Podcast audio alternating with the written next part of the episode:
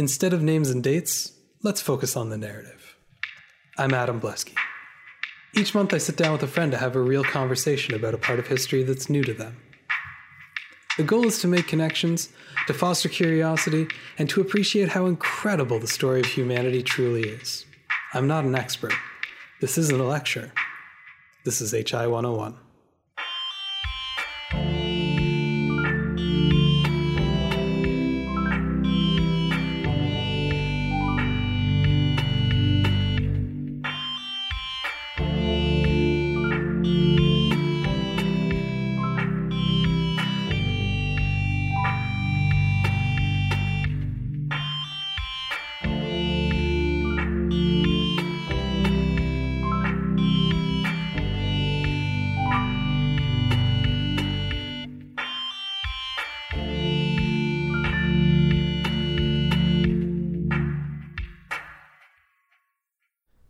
Originally had a fairly heavy topic planned for April. Multi part, kind of sensitive, a little more in depth than I'd normally do. But then history started happening directly to all of us, and my general capacity went right out the window. So instead, I called my sister up and we talked about pets, because talking about animals makes us happy, and I hope it makes you happier too. Let's begin. I'm here on HI 101 with Becca Blesky. Hi. And we are going to be talking about, I guess, just famous animals. You know, I looked at some heavier topics and I decided I didn't want to do any of those this month. I wanted something nice and light and fun and uh wanted to yeah just just chat with you about some famous animals anyway yeah i just thought i'd uh we, we'd do something nice and light and uh and fun for this month instead um because that's all i really want to do right now Yep. I think one thing that's really interesting uh, about the research that I did is that sometimes people in history can seem a little bit unapproachable. Like they're just like very kind of dominating presences when you re- read about all these like really crazy things that they did. And one thing that really helps humanize them in my mind is um, some of the pets that they've had and the way that they treat them. So that's been a lot of fun for me. Um, so I've basically got three categories. I've got famous people's pets. I've got exotic animals as pranks. and I've got hero animals. Um, oh, perfect. what do you feel like starting off with? Um, let's start with people's pets. Okay. Because I feel like it's very relatable. Yeah, I think so. Yeah, I, I uh, well, first off, let me just give a quick shout out to presidentialpetmuseum.com. Um, normally, I don't specify specific uh, uh, sources that I've used. I found this extremely helpful. There is one website you can go to. You can find every single pet a president has ever had.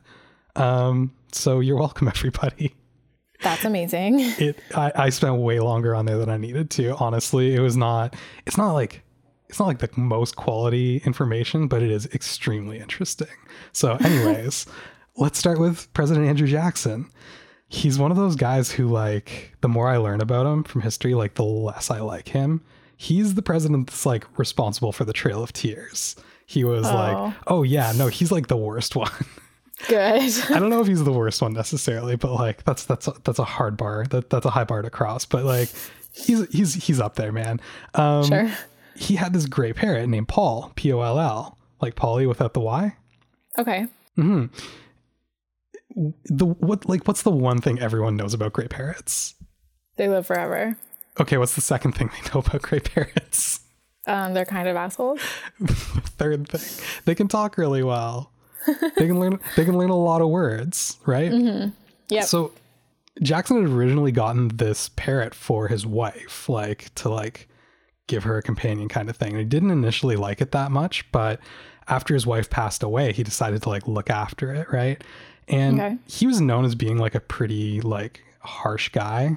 Um, and I guess he had sort of mellowed out by old age, but like what what ended up happening, the thing that this bird is actually known for, is that when Jackson passed away, they were holding like a funeral reception at the White House, and this bird was there, and like there was like a moment of silence, like quiet reflection for the life of Andrew Jackson. And this gray parrot named Poll starts swearing up a storm. and um, let me tell you, I looked so hard to try and figure out what exactly he said because even if I couldn't actually put it on here, I wanted to share it with you specifically. Of course. Of course. Uh, I couldn't find it. Nobody wrote it down. Everyone was too shocked. There's like this account from a reverend that's like, yeah, there were like there were women who had to be like escorted out because they were fainting at what this parrot was saying. so this dude taught his parrot so many swear words that they had to like remove it from the general vicinity during a funeral procession or a funeral no. ceremony.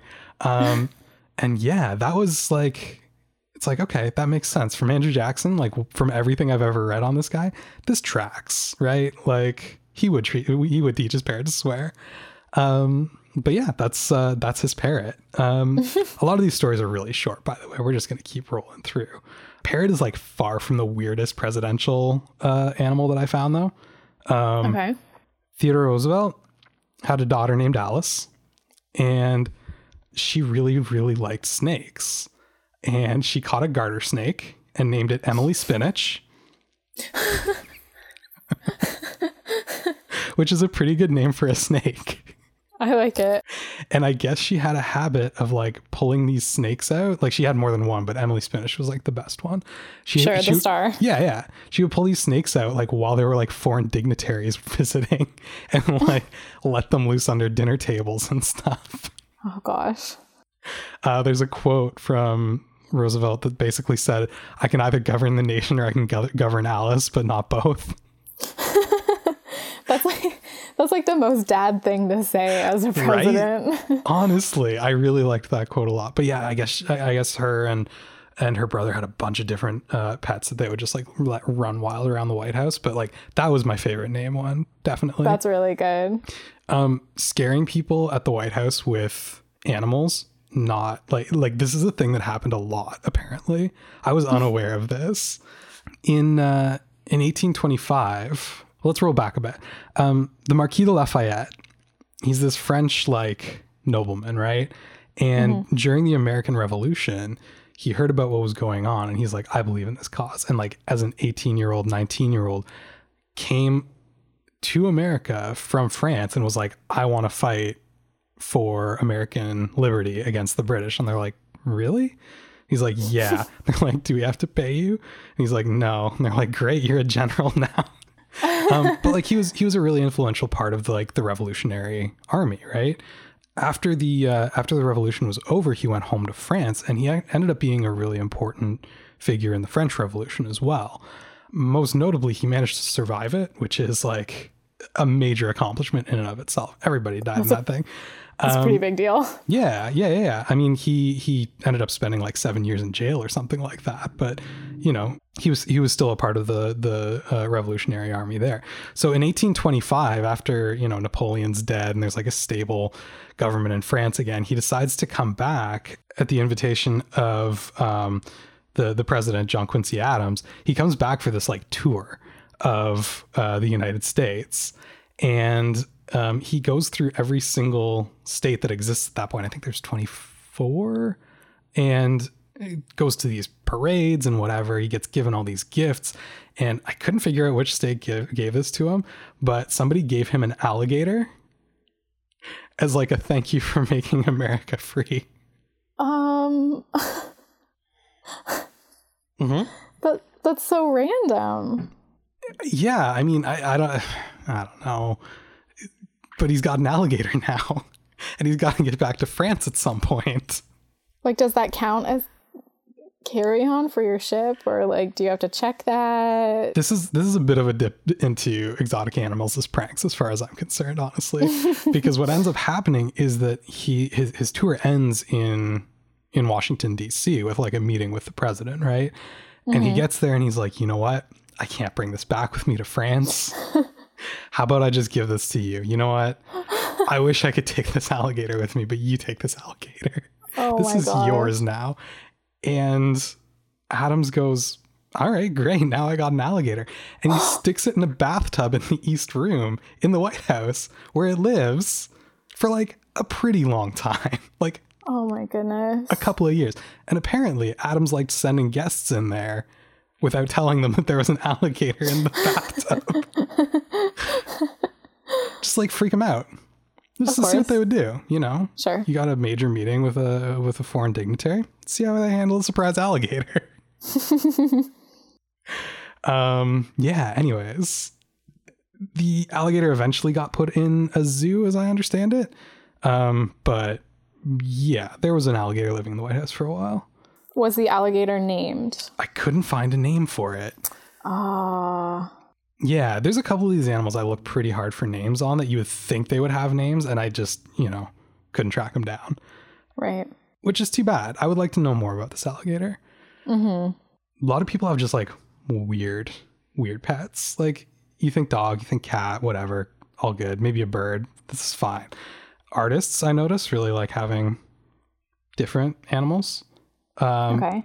You know Salvador Dali. Yeah. Do you know about his pet? Mm, I don't think so. He had an ocelot. He had, Really? He had an ocelot named Babou. yeah, it's it's great actually. There there are photos of this ocelot with Salvador Dali, and um, it's a really cute animal. Apparently, he would walk it around with this like diamond studded leash, and just like Of course he did. take it with him to like restaurants and stuff. There's a story of him taking it into a restaurant and some woman complaining that he's got like a wildcat on a leash with him at a restaurant. And he just told her that she's an idiot, that it's a regular cat, and then she that he painted a, a pattern on it as an act of op art. That's so funny. I know it's great. Anyway, yeah, look up Babou. He's he's extremely cute. Um, I don't get the impression that he necessarily like enjoyed his life with Salvador Dali, being you know an ocelot and whatnot. But um, yeah, extremely cute. Uh, I found this French uh, poet named Gerard de Nerval. Uh, he had a pet lobster, A lobster. a lobster named Tybalt. Oh. hmm And like, I like this one because he got into a little bit more like detail as to like, why would you keep a lobster? Because like, that's the obvious first question here, right? Mm-hmm. He had this lobster. He'd walk it around on a blue silk leash through like public gardens in Paris, which Wow. is a delightful mental image, That's so bougie. right? Of course, it's silk. Why not? Um, yeah, people asked him, you know, why a lobster, right? And he says, well, it's a perfect pet. Lobsters are peaceful, they're serious, they know the secrets of the sea, and they never bark. So, like, what more could you want out of a pet? Win all around. Yeah, yeah, yeah, yeah. It's good stuff. Um, let's dip into another president. I've got a lot of those thanks to, you know, presidentialpetmuseum.com.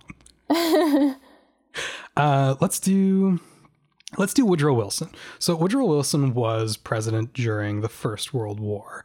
And you know, the First World War was like especially in in Europe, but but for United States as well was like the first like very total war, like full economy mobilization type thing. And you get a lot of propaganda in this era about like everybody's got to make sacrifices, there are cuts to be made, we need to like contribute to the war effort kind of thing, right? We're not quite at like World War II level, you know, save the tinfoil wrapping from the cigarette package type mobilization yet, but there is a lot of mm-hmm. like there's going to be some rationing, we're going to have to make do, stuff like that, right? Yep. So, as sort of a PR campaign of like making a show of, see, I'm, you know, making do with less as well, Wilson decides to cut back on groundskeeping spending at the White House. And instead of having people cut his grass, he gets a flock of sheep at the White House to nibble on the grass to keep it short. and this is the sacrifice he has made for the nation. That's so generous. Um, part of this part of this flock is a ram named Old Ike the Tobacco Ram.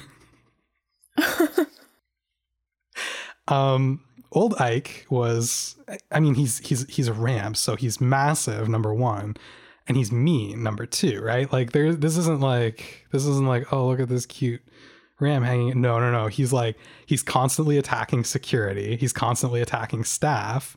He like he'd like wait until your back is turned and then like try and sneak up on you and like headbutt you as hard as he could. Of course. Nobody got like gored or anything, but like apparently it was a close call a number of times. Mm-hmm. However, the one thing that I did actually enjoy was finding old cigar butts on the ground and chewing the leftover tobacco in them, oh no. which is super bad. It's really bad. Yeah. um yeah that that's that's not good for well anybody but yeah that's that's one of those things that like animals find you know old cigarette butts and stuff it can make them really sick not old ike he, he just mowed down on them no problem Do you think that's why he was so mean? Like maybe it's been a while since he found one. He's like, Hmm. you know, it's like quitting smoking and you get irritated. he's got the cravings yeah, Yeah. I don't know I, I i really don't know but it, it, it could be I, I think most of it was just being a ram but A ram. Yeah. having nicotine withdrawal would probably not help things. You're right. Um, this one, you know, I'm like I said, I'm trying to keep things light. But here's here's here's the nice thing about uh, old Ike. Uh, he he did eventually pass away of old age, and I found this story that as he was as he was dying, his caretaker gave him one big massive cigar to eat, and he died chewing on the cigar, doing what he loved. oh my God. Could you imagine if that happened now? How torn apart they would be by people on the internet. You know, every single animal video I've ever seen on the internet, like no matter what's happening, there's always those people in the comments who are like, um, this animal's clearly in distress. Look at that. That's a stress response. It's not having fun. This is animal cruelty and abuse, and I'm going to report you. Like, yeah, if you're feeding them an entire cigar, then yeah. they- you know, usually it's just like, oh, you're playing with your pet and he's like barking or whatever, right? No, no, no, mm-hmm. no, you're feeding him an entire cigar. Anyways, there's like a news release about old Ike dying, and it says at the bottom that it's like of natural, like of old age or of natural causes. I can't remember which. And I, I was sitting here reading this and going like, it might have been from nicotine poisoning. I was going to say, yeah. Oh no, imagine poor X just having a down day and then he gets given an entire cigar to eat. Oh, Good this- night, sweet Ram. I love old Ike. This is this is a good one. He's one of my he's one of my favorites in this story. um I don't know, people get weird about their pets. Like there's there's a lot of like weird pet stories and it kind of crosses like eras quite a bit. I found this one about uh Lucius Licinius Crassus. This guy is one of the um triumvirs. So him uh, him with Julius Caesar and Pompey the Great are basically the ones who overthrow the Roman Republic, creating the Roman Empire. He's also potentially the wealthiest man in history. That's one of those like disputed things, but like he was insanely wealthy. There are very few people like there's no one today that could touch his levels of wealth. Wow. Um, he actually got a lot of his wealth. This is this is a complete aside, but he actually got a lot of his wealth by he had this uh, team of firefighters, which is not like a public service in Rome, you know, in the 50s and 40s BCE, right? Like your house is on fire, you got to figure out what to do. If you're wealthy Time enough, to move. yeah, if you're wealthy enough, you can afford to like hire somebody. Like you can pay firefighters that will come to your house, but like you'd have like a little plaque on your house kind of thing showing mm-hmm. that yeah, like if it's on fire, the firefighters are going to put this one out. So what Crassus would do was anytime there was a house fire in Rome, he would roll up with his firefighters and he would basically offer you the choice of selling your house to Crassus and then paying rent to him for the rest of your life, or he would let it burn to the ground. Wow. Yeah, it's ice cold. It wasn't even like, hey, you can pay me to have my guys take care of this so you can keep living here Mm-mm. as per normal. No, no, no, no. Wealth is property, man. That's how that works. Wow. Yeah, yeah. He was a jerk. Anyways, That's so smart, though. yeah, it is. There's, it's, it's one of those things that you just kind of have to be, you have to be brutal enough to pull it off, I guess. Yeah. um, he, you're never gonna guess what his pet is, man. Um, his favorite pet in the whole entire world was an eel that he kept in a pond behind his house. An eel. An eel. This was not rare necessarily in Rome. It it was like a classy thing to have a pet eel. But he loved his eel. He loved his eel so much that he gave it a necklace and earrings. He decked it out hmm. in jewelry. I don't know how that works. I don't know where. Number one, where's an eels eel's- are all neck. where's an Number eel's neck? two, where are their ears? how does it stay on? Like I'm assuming, like I'm assuming the earrings he just kind of like put through Hooked the in. gills or something. Like, I don't know, but like the necklace, how does that stay on? I don't know. It must have been pinned to whatever. he loved this. He he would consistently and publicly state that his eel was as beautiful as any maiden out there. He loved this eel. And when this eel died, he publicly, openly wept about it. Oh wow. Mhm. He was so upset. Why? Love the eel. I don't know. This is how these things go sometimes, That's crazy. right? I don't understand the world of wealthy people, clearly. Yeah, yeah, I, I hear that. I don't know. I don't know. Maybe this is just. Maybe this is just one of those things where it's like, listen, I can afford to have an eel pond and you can't, but like, you know, the the people like accusing him of like being a weirdo to cry over his eel dying, like he turned around and like threw, basically said like, you didn't even cry when your wife died. Like, open up a little, man. like, feel something. um yeah anyways, Yeah. I, I don't know i thought that was a really weird one romans in general was were like very passionate about their animals like there are a lot of um like if you're feeling like something a little sadder there are a lot of like um graves for dogs out there with like very touching eulogies wrote, written on them by romans. Aw. and they're very very sad but like very sweet. Um they they cared a lot about their animals. Um yeah.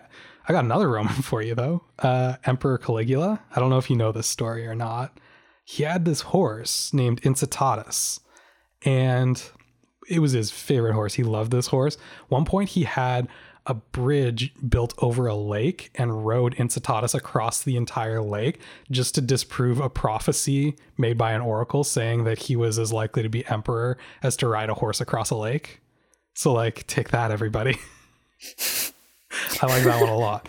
Um but the thing that Incitatus is better known for is that Caligula made Incitatus an actual priest, dressed it up in a toga, fed it feed with gold leaf mixed in, and according to some sources, tried to have it appointed as a consul, so like part of the Roman government. Now, this story is extremely disputed. It may not have happened at all usually though it's presented as though like caligula has this reputation of like wow he was like debauched and he was insane and this story is kind of meant as like a, a like look how crazy he is sort of thing if it is true it may have been as much like a political move or like a slander move as a, a crazy thing. He's only like the third roman emperor and a lot of the stuff from like the roman republic is still in place. And during the roman republic the consul was like the the that's the highest position you can occupy in government right? There are two co uh, consuls that rule for a year at a time. Basically once the uh, once the like in the very early days of the empire there were still elections for consuls sort of but like they were uh, influenced by the emperor. There there are other interpretations of this of, of basically caligula saying listen nobody is better nobody's good enough to fill the consul position there's so poor candidates here there, there or there's such poor candidates here that my horse could do a better job than any one of you like basically like a what's wrong with everybody here kind of thing as a as a slight to his political rivals um, it could also have been a ploy to be like, well, my horse says this, and so you guys got to do what he says. There's there's a lot of ways of looking at this one, but like, hmm, I don't know. He just about ruled Rome for a while, maybe. I'm still on him making his horse a priest. Yeah, I mean, at this point in in Rome, like the government and the religious structure are very closely intertwined. Like there are there are appointments as priests that are like part of the um it's called the cursus honorarium. It's like the it's the it's the way you work your way up to positions of power in Roman society. Um y- you know, sometimes that would be as like governor of a little province, but sometimes that would be serving a year as priest of this or that at a temple um like those those two things are not really distinguished in Roman society. Hmm. So it was already like a getting him into the like structure of power type thing. Sure, he Still wants him. He wants him to rise to the top. Only the best for his horse. Only the best for his horse. Again, yeah, no, it's it's still weird, but super in tune with the lives of wealthy people. Clearly, I mean, if you can make your dog like a government official, would you not? my dog specifically.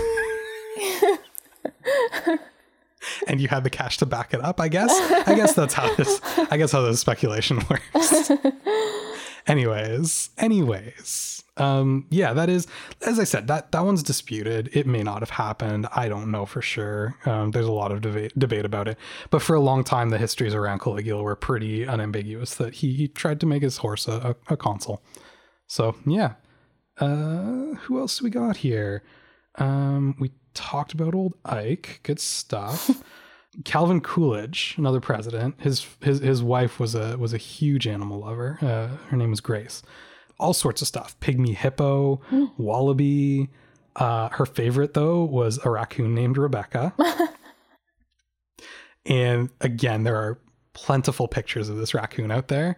Most of which are like her scooping Rebecca up into her arms like a small child slash cat this is like the happiest looking raccoon. He is er, she's having such a good time.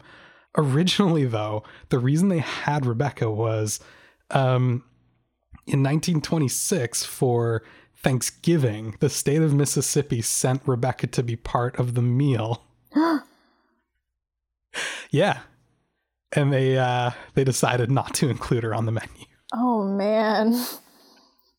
there's this weird time in the early 20th century where there's like a bunch of norms around Thanksgiving in a, in the United States still being established and there's like a lot of posturing from not just different segments of society but also different industries in terms of like getting themselves in as part of this tradition, right? Like so you get the whole like being provided turkey every year and the turkey pardon and all of that stuff mm-hmm. under under FDR, right? But like yeah, Mississippi for I I don't know the motivation here, but like they really wanted to see a raccoon on the menu. I was gonna say, so did the raccoon get pardoned that year then, or I, I, yeah, I don't think it was like as official as the like turkey pardoning uh, became, um, but she did definitely get incorporated as part of the household. um, and yeah, again, for a while was kept in the bath for a little bit. same bath? Uh, they did, but I don't think so. No, they did end up building her like an outdoor enclosure, but Oh, that's nice. um, yeah, but Grace would often bring her into the house to play Mm-hmm. and to give her baths. Apparently, she really liked being put into a bath like with water Mm-hmm. and given like some soap, and she would like just play around with the soap in the tub, like chasing it around and stuff, and playing with the bubbles for like hours Aw. which is adorable. Mm-hmm. Um, apparently, she was also a terror. Like she would like rip up the satin, like the silks and stuff, like the bed sheets. Mm-hmm. Um, like extensive damage done to the White House by this raccoon. that makes sense for a raccoon. yeah, it absolutely does. But like the staff couldn't really say anything, right? Because like she was kind of baby, yeah. you know. Um, they did try and get a second raccoon named Reuben as a as a as a companion for Rebecca. They hated each other. they did not get along at all. Um, I really like this raccoon drama in the White House quite a bit. Um, but yeah, uh, eventually she ended up being uh, put into a zoo, but uh, for for several years she lived in the White House, which is just fantastic. That's great. Mhm. Um, Josephine Bonaparte, so Napoleon's wife.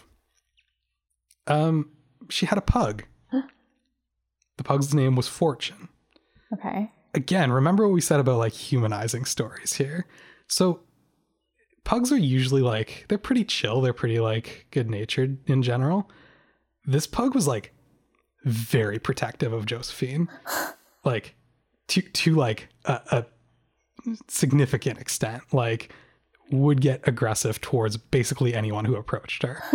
and um she she's she, like she spent all her time with Fortune, would not let the dog out of her sight, let the dog sleep in her bed, uh like baby like like uh, put it in outfits, all sorts of stuff.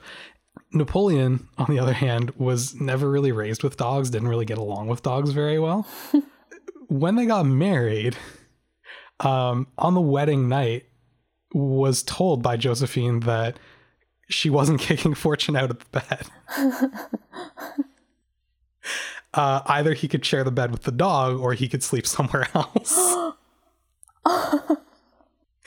Actually, and apparently on this same wedding night, um, the very overprotective Fortune bit Napoleon on the leg so hard that he drew blood and left a scar. A warning, a reminder. Um, Napoleon would go on the record later as saying, That dog is my greatest rival. Which I think is the funniest thing in the world. It's like who's who's Lord Wellington? Is that your biggest enemy? No, that pug. he won't leave me alone. um, yeah, he, she had the meanest little pug.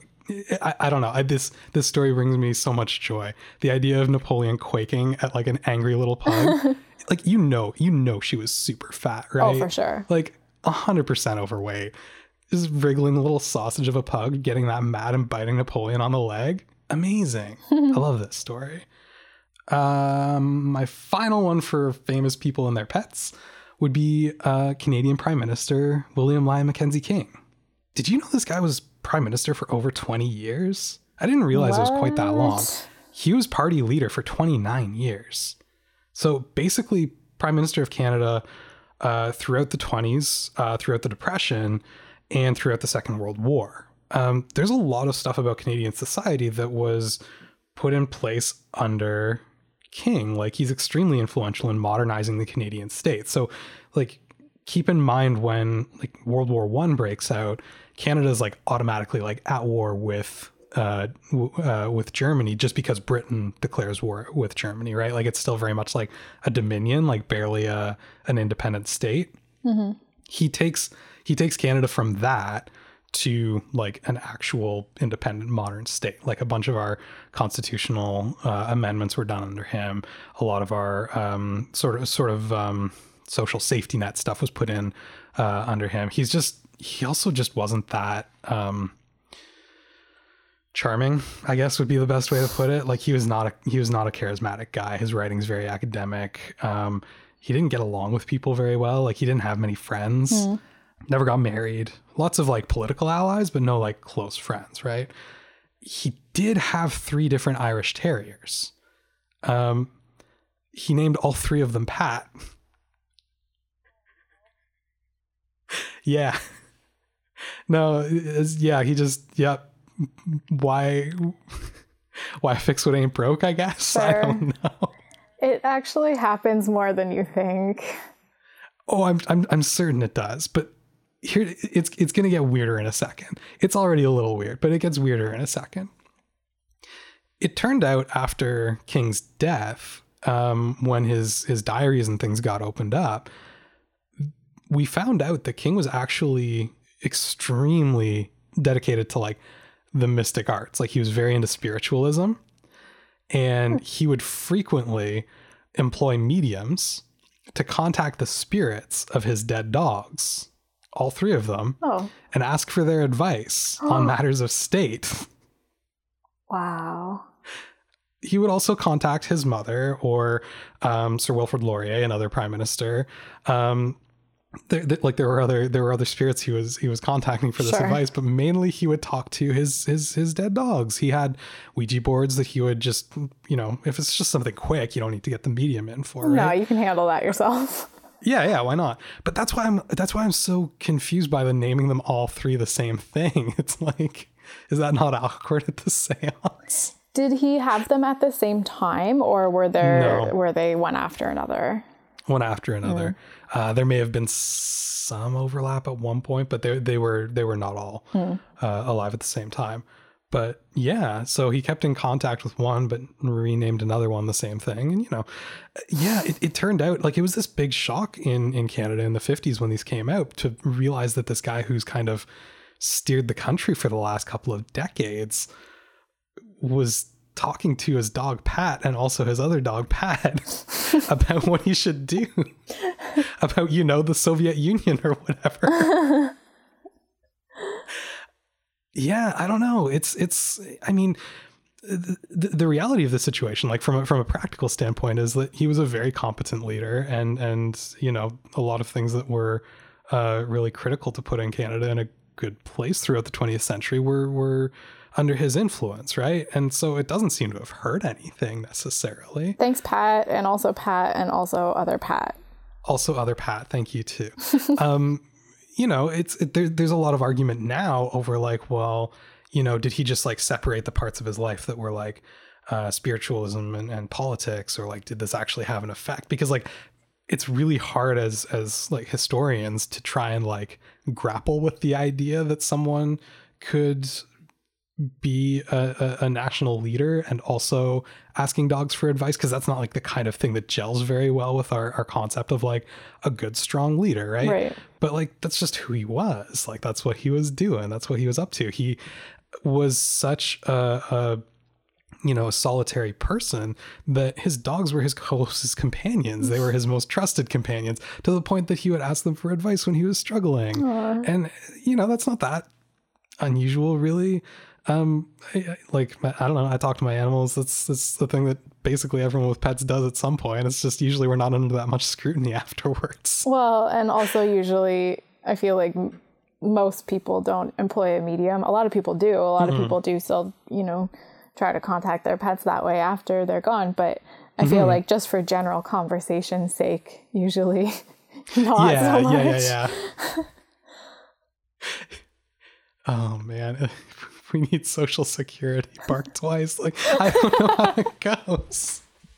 Like th- that's that's the other thing. Like it, it just makes me so curious. It's like what is the nature of your conversation mm. with that dog through a medium? Like is it anyways I, we're, we're getting way off topic. That's not the point. Um, but you know the, like i said it's it's one of those things that i think looking at these people's pets kind of humanizes them in a really interesting way. Mm-hmm. uh, you've got this guy who's known as like very like cold and distant and academic and Turns out he really misses his dogs. Aww. Yeah. So anyway, why don't we take a quick break there and we come back? We'll talk about some uh, exotic animal- animals as pranks and also a couple of hero animals. Sounds good.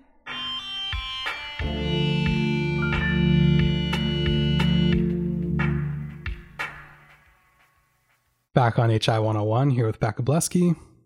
Hi. And we've been talking about uh, some famous animals in history. Um, I'm really enjoying this conversation. I'm glad. I, am glad we decided to do this. Yeah, this is a good topic. Um, we already talked about the Marquis de Lafayette and his alligator, so that covers like a pretty good exotic animal prank. So let's move on to um, Claire the rhinoceros.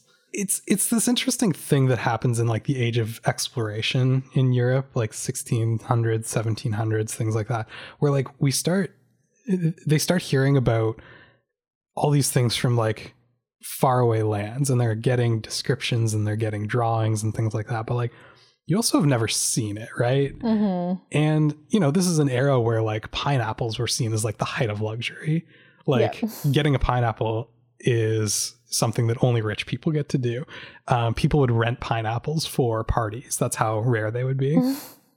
Have you heard about this before? No yeah. So having a pineapple was such a like status symbol that a very wealthy person would re- would buy a pineapple and then while it was still pretty green, like it wasn't ready to eat yet, they would rent it out to people who were less wealthy but still had a lot of money just to have at a party, just like as a centerpiece, but like you weren't allowed to eat it. But everyone was like, "Oh, you've got a pineapple." That's amazing. And so they'd rent it out to a couple of people to help bring down the price of the pineapple right? Mm-hmm. It's like when people like buy a house and then rent out a room kind of thing. Sure. um, and then finally, when it was like ripe enough to eat, then the people who originally purchased it would eat it. Um, it's kind of the reason you'll actually see fairly common um, like glassware and things in the shape of a pineapple. Mm-hmm. That's like an old like hangover of this phenomenon. Hmm. But the point is, like, it's one thing to get like say spices from a faraway land or silk from a faraway land and bring it and you know keep it in in reasonable shape and you could actually see the thing right without it spoiling um, it's another thing to get you know live animals to come especially if it's a very large animal and that's such a big thing too because you could see the drawings and stuff and hear people's description but until you actually see the scale of it like mm-hmm. could you imagine like just kind of hearing about a giraffe and you're like, oh, okay, weird long horse, right? But Yeah. then you actually see one, you're like, oh, oh, okay, I see. Yeah. Well, uh, one of the ones we're going to talk about is actually a giraffe. Oh, Her name was Zarafa. And in 1826, a French ambassador to Egypt told the uh, the new Sultan of Egypt that in order to gain France's uh, support in kind of an upcoming war against the Ottoman Empire, uh, Egypt was just starting to kind of exert some independence in that in that uh, region of the world at this point. Um, and they were looking to other powers for for assistance because the, the Ottoman Empire was still huge and, and very powerful. Uh, in order to get French support, he was going to have to like give France like a pretty good gift, right? Mhm. And, and so he he thought about like, okay, well, what am I going to actually, what am I actually going to get them, right? And he decides that the most extravagant gift that he can come up with is a giraffe, because there has not been a live giraffe in Europe for over three centuries. So it's not as though like giraffes have never gotten there. It's just like imagine all the places that giraffes live and then how far it is to get to Europe and like the logistics of getting a giraffe there. It's not easy. They're huge animals. So, what the Sultan decides to do is he gets a um, relatively young giraffe and he sends it along with three dairy cows to provide milk because it hadn't been completely weaned yet. Um, he was drinking like 25 liters of milk a day. Oh my gosh. Um, I couldn't I couldn't quite lock down how tall Zarafa was when she left Egypt, but like she's going to continue to grow along this journey. So they, mm-hmm. they they put her on a boat and they actually cut out part of the deck so that she was standing below decks, but her head was sticking out because she's so tall. Sailed her to kind of the south of France and then walked her up to Paris along with her cows and like the entire way along, right? People are just like stopping and staring at this thing they've never seen before because you're right, like descriptions don't do giraffes any justice whatsoever, right? Like that's not, you know, whatever. Um seeing one is a very different thing. And you know, by the time she's full grown, Zarafa will be 14 feet tall or so. Like that's massive It's huge. it's so big so this like this this uh creates all these like fashion like uh these these massive trends in fashion in Paris at this point in time. People are buying giraffe pattern dresses. They are doing up their hair in giraffe themed hairdos. Um, like it, it's it's it's just wild. Um, the, the king loves Zarafa. He, he's all about Zarafa. He loves her so much. And they actually end up taking really good care of her. She lives in Paris for 18 years, Oh, which is great. that's, so good. That's pretty good. The thing that bums me out about the story of Zarafa, and it's not actually a bummer, this is just like my own disappointment, is like I kind of wish they had somehow managed to get her to Paris while she was still like baby giraffe, like six feet tall type size, because the the image of like everyone being like, "Wow, that is a tall horse, that's like six feet tall," and then it's like, "Oh no, oh no, oh no, oh no."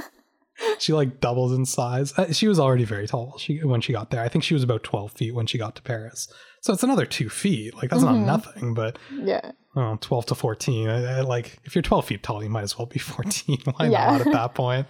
Um, but yeah, that was, as I said, the, the, the first giraffe in Europe for, for over three centuries at that point. Um, the Sultan, uh, Muhammad Ali had actually sent giraffes to other leaders as well, but uh, they didn't, uh, they didn't uh, survive as well. The one that was sent to London, I think only, only lived two years or something like that. Mm. But um, yeah, Zarafa was really well known for actually living for for almost two decades. So That's amazing. yeah, just like a treasure of the city of Paris. Everybody loved her. They were crazy for her. Another animal that again, I sort of wish I could see people seeing it for the first time based on the based on the descriptions, right? Is when Clara the rhinoceros was sent to Europe in 1741. Think about what a rhinoceros actually looks like. Like you, you've seen them in zoos and stuff, right? Mhm, mhm. Like they are wildly imposing animals. oh yeah. And there's no real good way to describe a rhinoceros that sounds like an actual actual animal. Like that's not yeah, it's got a massive horn coming out of its face, and it's got this leathery hide that looks like armor. And it's like, what are you talking about? This sounds like does it breathe fire too? Like, come on Yeah. now. But uh, Clara was given to the head of the Dutch East India Company. She she was she was orphaned and, and kind of presented to the company as a as a gift, and they decided to basically tour her around and exhibit her across Europe. And again, like the trends, like it, it was one of those like you know we'll give it to the company as like a token of our gratitude as a baby uh, or as a baby rhinoceros, and it's kind of like they're gonna have to look after a rhinoceros now because they get so big and they eat so much. And like, what do you do with a rhinoceros? Like, I, I understand that, like, you know, today you can go to school for a long time and learn how to uh, how to properly take care of animals like this. Mhm. If a, if a rhinoceros just like lands in your lap tomorrow, like, what do you do with it?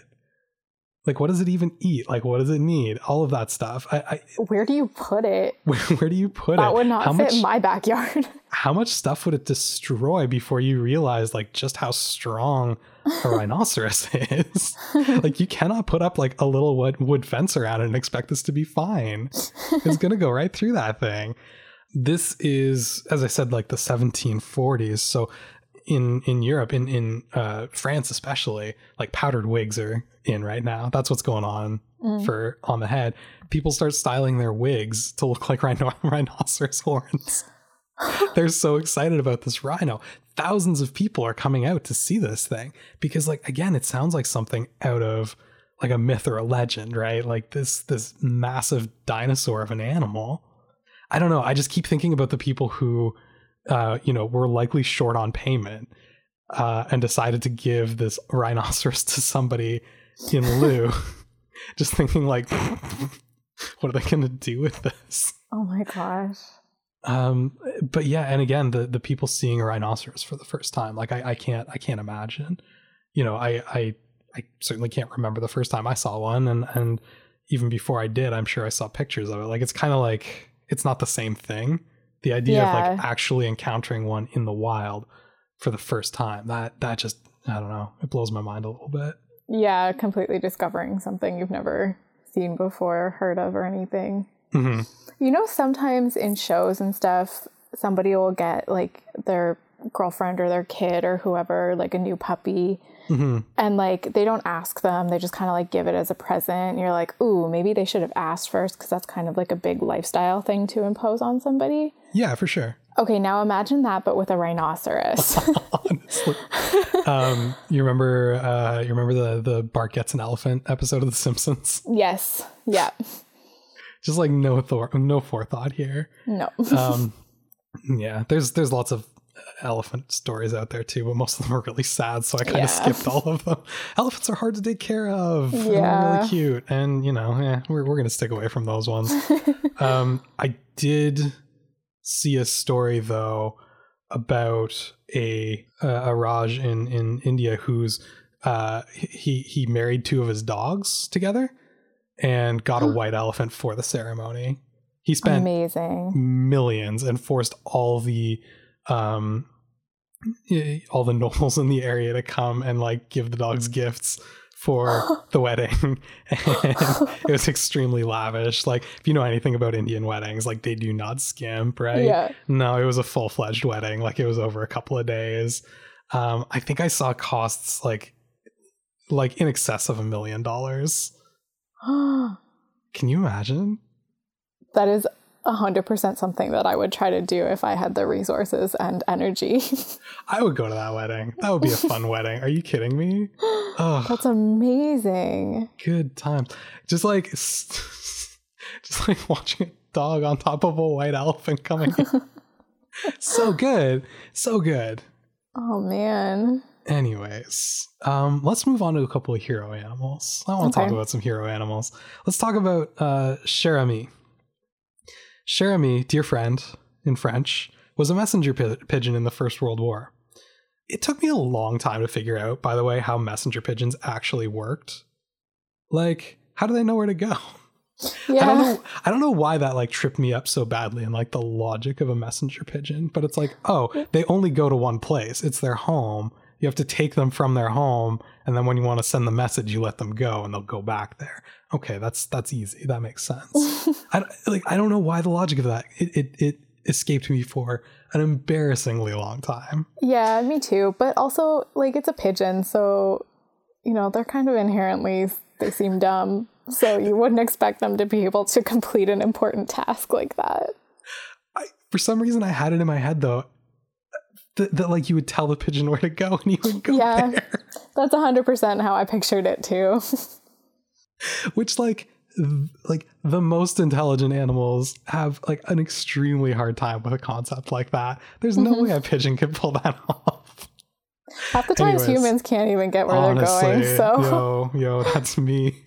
Um, but anyways, yeah. So in in World War One, I, think one of the things that's really interesting about the First World War is that like on one hand, it seems very recent. Like you look at the dates, like 1914 to 1918, and you're like, oh, okay, that's that's pretty recent. Like we just Mhm. passed the hundredth anniversary of of uh, the war, but like it's in the 1900s. Like it feels pretty modern, and you kind of forget how much of that was still like y- you know horses were being used and yeah. uh, you know flight was brand new and um, even running like telephone lines was like brand new technology practically right? Yeah. and a lot of times something like telephone wires was something that would be explicitly targeted by the other side. If you found out where the enemy was running their their communication lines they would just they would just bomb it right? Like they would send in artillery barrages at the points where they believed the telephone lines to be.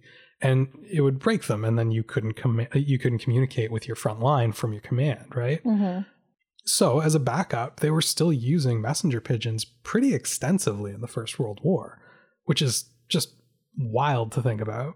hmm Um, but it was extensive enough that each side would have um, lookouts explicitly watching for messenger pigeons to try and shoot them down.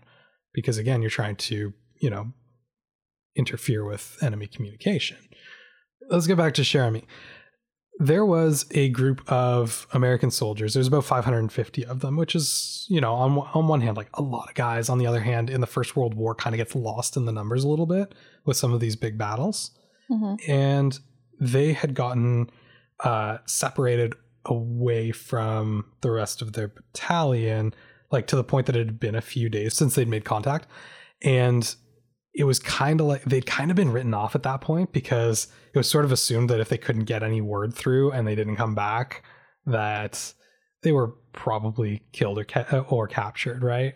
hmm But the truth of it was that they'd been trying to send messages and their pigeons kept getting picked off. Finally, you know, World War One is all about artillery barrages, right? Like they just they just pound the crap out of each other with these long range cannons. And um, finally, headquarters gets this pigeon through from this this missing group. It's Cher Ami, and he's got a, this message tied to him. Says, "We are along the road parallel two seven six point four. Our artillery is dropping a barrage directly on us. For heaven's sake, stop it." Which is the calmest way I have ever seen someone say, "Please stop bombing us. We are your own soldiers." they were in they were out of position and they were being bombed by US artillery. Oh and goodness. Cher Ami was the only pigeon that managed to get the message through. So they stopped, they let them back in. All five well, no, it wasn't all 550, but most of the group was safe. and they gave Cher Ami uh, the Croix de Guerre, the, the the Cross of War by the French government. He was awarded a major military award for his service in saving all of these men. That's amazing. Good Did job, pigeon. also give him some earrings? As beautiful as any maiden. um, the, the the the military ribbon is is the the only jewelry I am I am personally aware of. Ah. Um, next up, I've got Unsinkable Sam. Unsinkable Sam was a cat. He was a he was a mouser. Again, this is like this is one of those things where this is Second World War now, but it's one of those things that's like, oh yeah, this is really re- like this is really recent, but it also feels kind of long ago. A lot of ships would just have cats on board as mousers Mhm. because ships were a breeding ground for for mice and rats. Um, Unsinkable Sam was originally on board uh, the German ship the Bismarck, and the Bismarck is kind of a famous uh, uh, German battleship from the Second World War. It was like brand new in the 1930s. It was all the best German uh, technology kind of thing, and managed to sink the uh, uh, the British ship, the Hood. Like it was, it was, which was a big deal at the time. The Hood was supposed to be top of the line British, and um, everyone was kind of afraid of the Bismarck class um, battleships, but. Uh, the British Navy eventually managed to sink the Bismarck in May of 1941.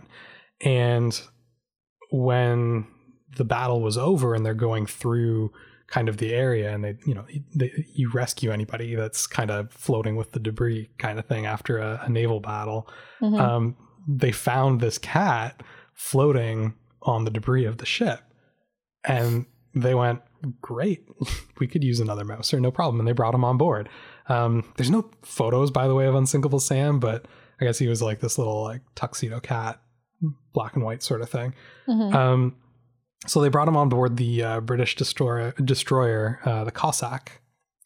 Um, in October of 1941, the Cossack was torpedoed by uh, German boats and sunk. And once again, Sam was found floating on debris. Oh my goodness. This time by, by British rescue crews. Um, he was put on board the British carrier, the HMS Ark Royal which one month later in November of 1941 oh was torpedoed and sunk. now, not one of these times was Sam actually injured in any way, shape, or form.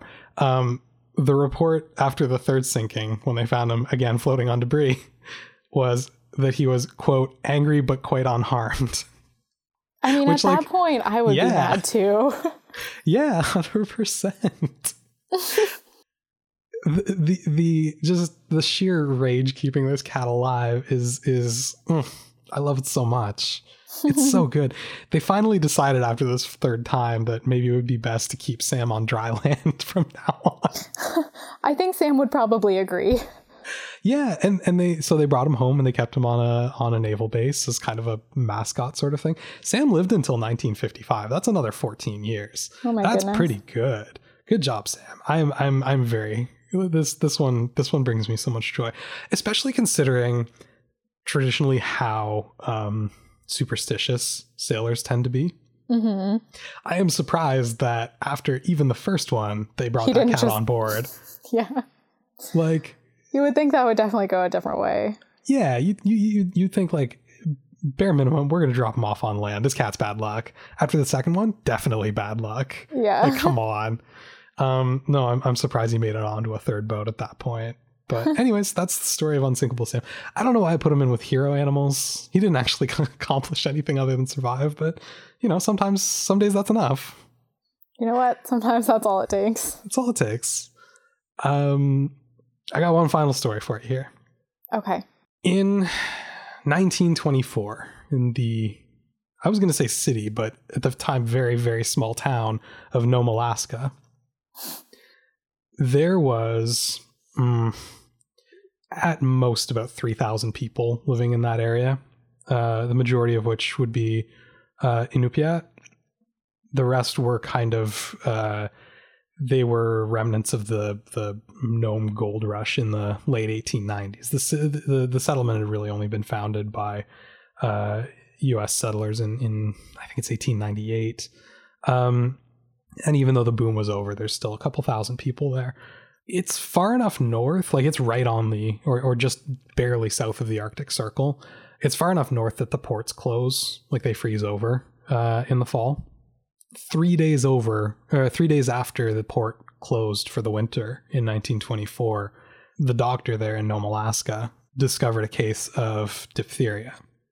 Diphtheria is one of those like nobody gets it anymore because you know we get inoculated for it as as children, but you know, mm-hmm. less than 100 years ago was extremely devastating if it got going in a community, right? It's like a bacterial yeah. infection, you know, we didn't have antibiotics at that point. Um, and the other thing to consider here is that for uh, indigenous populations north of the Arctic Circle, a lot of them first contact took place in the 20th century. So we're not talking about centuries and centuries out from first contact with uh, devastating diseases. Um, mm-hmm. There are people in this area for whom the 1920s, uh, you know, that could very well be their first contact with uh, a disease that they have zero immunity to whatsoever. Mm-hmm. So, extremely vulnerable population. So the port closes over uh, and the uh, the doctor basically he he estimates that there could be as high as 100% mortality uh, with this outbreak without any medication. There is a treatment at this point in time. It's something called uh, diphtheria serum. Um, my understanding of it is that it's kind of a um, like an antibodies uh, uh, treatment. They don't use it anymore. It's it's very very mm-hmm. outdated, mm-hmm. but it would get you through an outbreak, right? Like it would keep people alive. Basically, the only way that you could get anything into Nome after the ports close for the winter, because this is again very soon after airplanes are invented, right? Like they didn't have uh, an airstrip. Well, they had an airstrip, but it was it, it, the planes are not good enough to deal with blizzards and things like that, right? The only way in there is the Iditarod Trail. Okay runs for 1500 kilometers up into Nome. And at this point in time, the Iditarod is basically a a mail uh, service, and it would take like several weeks to get anything into Nome from uh, from the coast. Yeah, it's it's 1500 kilometers. It takes forever. And the, the the doctor basically writes in and says like, listen, everybody's gonna die if we don't get this medicine. Like we hey, we're help. super in trouble. Yeah, we are super screwed here.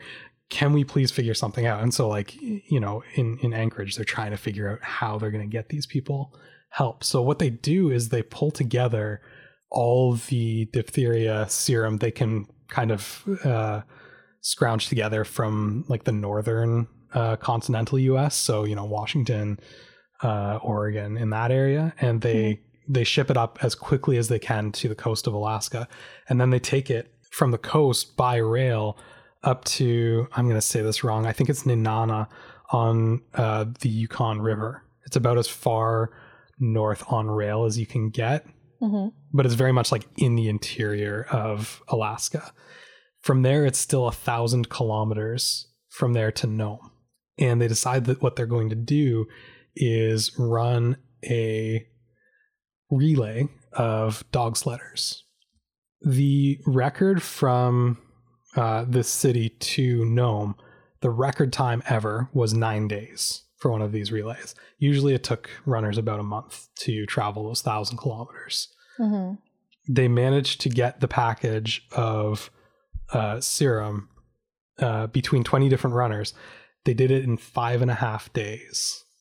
Holy. Yeah the last dog, um, or lead dog, uh, was named Balto. This is where that cartoon movie comes from, Balto. Hmm. Yeah. And Balto ran the last 50 kilometers or so of this uh, of this relay, and he's the one that actually hands the serum off to the doctor and Nome, and you know everyone cheers, and he gets all the fame for it. Like he got a statue and everything. Here's the thing: uh, there's another runner. Um, the runner's name was uh, Leonard Seppala, and his lead dog was named Togo. His team, Togo's team, ran 480 kilometers of that thousand kilometers on their own. That through, is half the distance. That is literally half the distance over the hardest terrain as well through oh near whiteout through near whiteout conditions. Togo kept that team on trail when uh, Leonard could not see the trail himself. Aww. And yeah, he he ran half the route. It's it's like slightly under. It's it's like forty six percent or something like that. And Togo gets like no credit for it, which is kind of sad. But That's so sad. I know. But yeah, they they ran this trail five and a half days, got it there as quickly as possible, and because of these men and their dog teams running this trail so quickly, there were only the, the official death count for this diphtheria outbreak was five. Oh my goodness. Now, there the, the doctor would later revise his number upwards. He thinks it might have been closer to a 100, mostly because a lot of the communities in and around Nome wouldn't necessarily report deaths to him because they don't really feel any any need to take that business to uh, an American doctor. They would look after their own communities.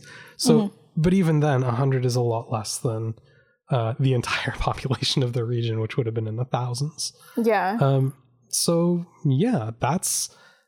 Do you do you remember watching that Balto cartoon as a kid? I remember that we watched it at some point, and I do not remember a single thing about the movie. I don't. The name rings a bell, and that's pretty much it. sure. Yeah, yeah. I'm I'm in a similar spot. I know that it exists. I know it's uh, animated. I know it's about a sled dog, and that's mm-hmm. kind of the extent of it for me. Um, a little salty now that uh, Togo gets zero credit out of all of this. Yeah. Right. But what a what a hero dog. Yeah. No kidding. I am out of historical animal stories to tell you, but yeah, I, I had a really good really good time putting these together. Yeah, uh, this was very like heartwarming topic. Yeah? good. I'm glad you had a good time. What was your what was your favorite historical animal that we talked about today? Um, definitely the most beautiful eel in the world. The most beautiful eel in the world. I really wish I had her name. I looked very, very hard. If anyone out there has it, please let me know. I would very much like to honor her appropriately. Um, I keep coming back to old Ike the tobacco ram. Yeah, that's wild. He's just he's just kind of chill. it's like there's there's there's something so quintessentially ram about like scouring the yard for abandoned cigar butts. Mm-hmm. It's, it's like I don't know. It's like that one kid at school, right? It's like, what's wrong with you? Anyways, um, yeah, thank you very much for coming on and uh, doing this remotely. I know it's a little bit trickier uh, farther away, but um, yeah, I, am glad we had a chance to to talk about this today and just uh, feel good about some animals for a little bit. Yeah, for sure. All right, we'll have to do it again soon. Definitely.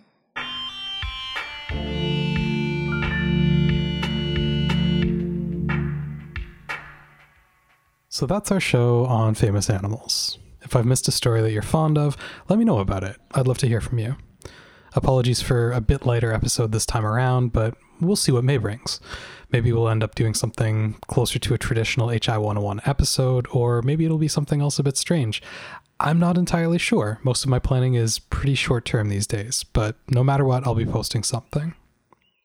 Since HI101's format can lead to some factual errors, I encourage you to visit hi101.ca and check out the corrections I've posted there. If there are any corrections I've missed, please let me know so I can add them.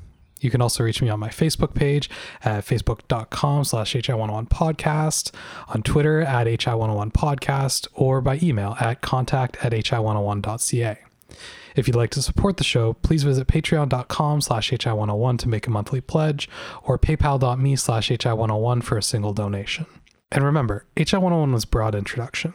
If the subject we've discussed today has caught your interest, take a look around. I guarantee there's plenty of interesting information out there we didn't cover. I'm Adam Blesky, and this has been HI 101.